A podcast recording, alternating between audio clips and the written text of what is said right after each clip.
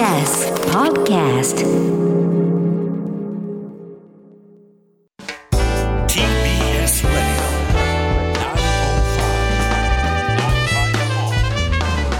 知る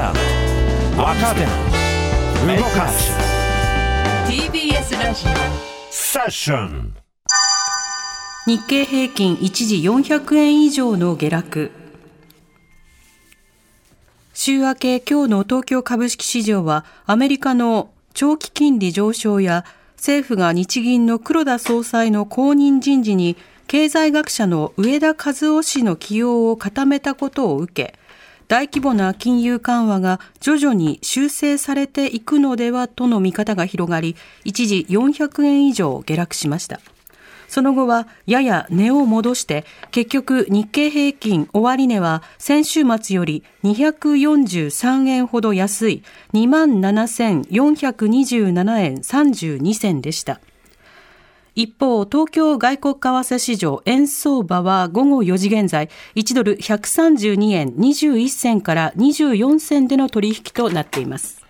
はい、ということで、週明けの日経平均一時400円以上下落ということでですね、はいえーエコノミストの蔡真澄さんに先ほどお話を伺いました。蔡さん、よろしくお願いします。はい、よろしくお願いしおます。願いします。あの、この週明けのマーケットが一時400円の下落ということなんですが、こちらの受け止めと要因についてはいかがお考えになっているでしょうか？はい、やはり日本銀行のこの人事、この人事をめぐって金融政策がどうなるのか、そのあたりの不透明感が影響していると思うんです。じゃあ、なぜそう言えるのかということなんですけれども、今日のですねマーケット、あの一つ特徴があります。全体的に売られている環境ではあるんですが、うん相対的に銀行株が買われる強い動きとなっているんですね。じゃあ、銀行株が買われるときってどういうときなのかといえば、うん金融政策の方向性が修正されて、私たちが感じる、まあ、長期金利、この長期金利が上がるんじゃないか、そういう思惑があると、銀行は利ざやが取りやすくなって、収益が改善するんではないか、そんな期待から、まあ、株が買われやすくなるんですね。つまり、まあ、銀行株が買われるときっていうのは、まあ、政策金利で金利上げる方向に触れるんじゃないのっていう思惑があるときなんですが、まさにそういった思惑がですね、ドンピシャで当てはまるような、そんな動きになってきてるんです。うんあのまあ、この日銀の総裁人事案というのが明日国会に提示される予定になっているそうなんですが、あのまあ、いろいろ報道にありますように、新総裁にはですね、あの経済学者で元日銀審議員の上田和夫さんという方が起用の方針というニュース出てますけれども、まずこの上田さんという方は、これどういうスタンスの方なんでしょうか？はい、あのまあ、いろんな方々がですね、あの思惑であるとか、その上田先生のですね、うんあの過去のご発言なんかから、まあ、すごく書かれてるんですけれども、まあ、一つ言えるのは、いわゆるその黒田日銀総裁が行ってきた緩和をそのまま続けようと考えているかっていうとは、まあ、そこは未知数なのかなと思っています。うんですから、スタンスとしては、いわゆる投資家であるとか、金融市場が期待しているような、とにかく緩和に積極的っていう方ではないとは思うんです。じゃあ、どういう方なのかといえば、まあ、金融であるとか、マクロ経済学のプロフェッショナルということなので、まあ、そういう意味では、政治からも中立に、そして経済に対して中立に考えて金融政策の舵取りをしてくれるんではないか、そんな期待があります。なので、まあ、この方がですねどういう方向性で金融政策を修正するかっていうのは、まあ、未知数ではあるんですが、うんご発言から見るに、日本の金融政策って、まあ、世界のに中央銀行が行っていないような異例なずくめの政策、たくさん取られてるんですね。うんですから、この異例ずくめの政策を通常の金融政策、金融緩和に戻していくっていうようなご発言されていたので、それを踏まえると、もしかしたら長期金利が上がるっていう、まあ、そういった可能性が高まっているようには見えますね。うん、これでも報道では最初あの雨宮さんというねあの副総裁がなるんじゃないかというようなこうニュースもあったわけですけれどもこう急に変わってしまったってことなんですかね？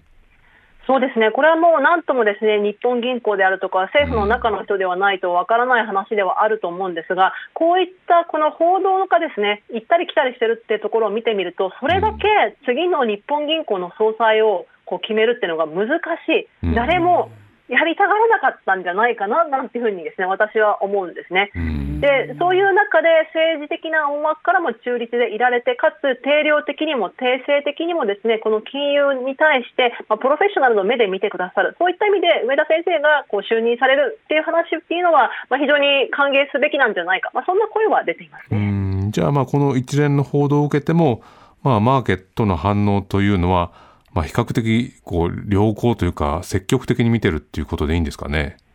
そうですね何をもって良好かっていうのは非常に、まあ、難しいところではあるんですが、えー、いわゆるそのマーケットに対してちゃんと真摯にコミュニケーションを取ろうとでそのコミュニケーションを取ること自体コミュニケーションを取ること自体が金融市場と経済の安定に対して重要だっていうことは認識されているので、まあ、そのあたりは交換されているんではないかなと思います。あの先ほどの話にも少しありましたけれども、まあ、あの上田さんという方が、まあ、現在の金融緩和にはまあ理解を示しているということですけれども、蔡さんご自身は、まあ、今回の人事案、どういうふうに受け止めてですね、こういったどういったところに注目しているっていうところはあったりしますか？そうですね。私は2つのポイントを注目しています、はい、まず1つはですね日本銀行が世界の中央銀行がやってないけれども行っていると言われる YCC、つまりイールドカーブコントロールと言われる、まあ、長期金利をですね低く、とにかく下げ続けるという、そういう施策をですね修正する可能性があると思うんですね。やはり長期金利をですねこうずっと低いままにするっていうのは、まあ、非常に難しい側面が今出てきているので、それをどう修正するのか、そして2つ目っていうところは、日本銀行、世界の中央銀行と違って、株式 ETF、株を購入、今までしてきたんですよね。うんでこの株を購入したっていうことによっての市場に対してはですねもちろんあの企業金、まあ、企業がですね資金調達しやすくなったであるとか市場の安定化につながったいろんなポジティブな面はあると思うんですが、うん、こう日本銀行っていう中央銀行が株式を保有したままでいいのか果たしてその株式をどうですねあの放出していくのかっていうところの議論を進めるんではないか、まあ、この2つのポイントを私は注目しています、うん。まあ、そうするとかなりこれ変化のタイミングということになると思うんですが、まあ、改めてこの新しい体制に期待することっていうふうに言われるとどういったところになるでしょうかね。そうですね。期待するところっていうところだと、まあ、先ほどのですね繰り返しにはなるんですが、うん、まあ、金融市場であるとか経済に対してあまり混乱を招かないような形であの変化をですねもたらしてほしいなと思っています。でさらにはこう私たちの生活への影響っていうところは、まあ、住宅購入であるとか住宅金利のところにですね、まあ、今回の日本銀行の総裁、そして今後の変革っていうのが影響してくるので、うん、まあ、そのあたりも注意深く見ておく必要があるのかなと思っています。うんはい。ということで、エコノミストの蔡真澄さんに伺いました。蔡さん、ありがとうございました。ありがとうございました。ありがとうございました。エコノミストの蔡真澄さんでした。TBS Radio 905-954発信型ニュースプロジェクトセッション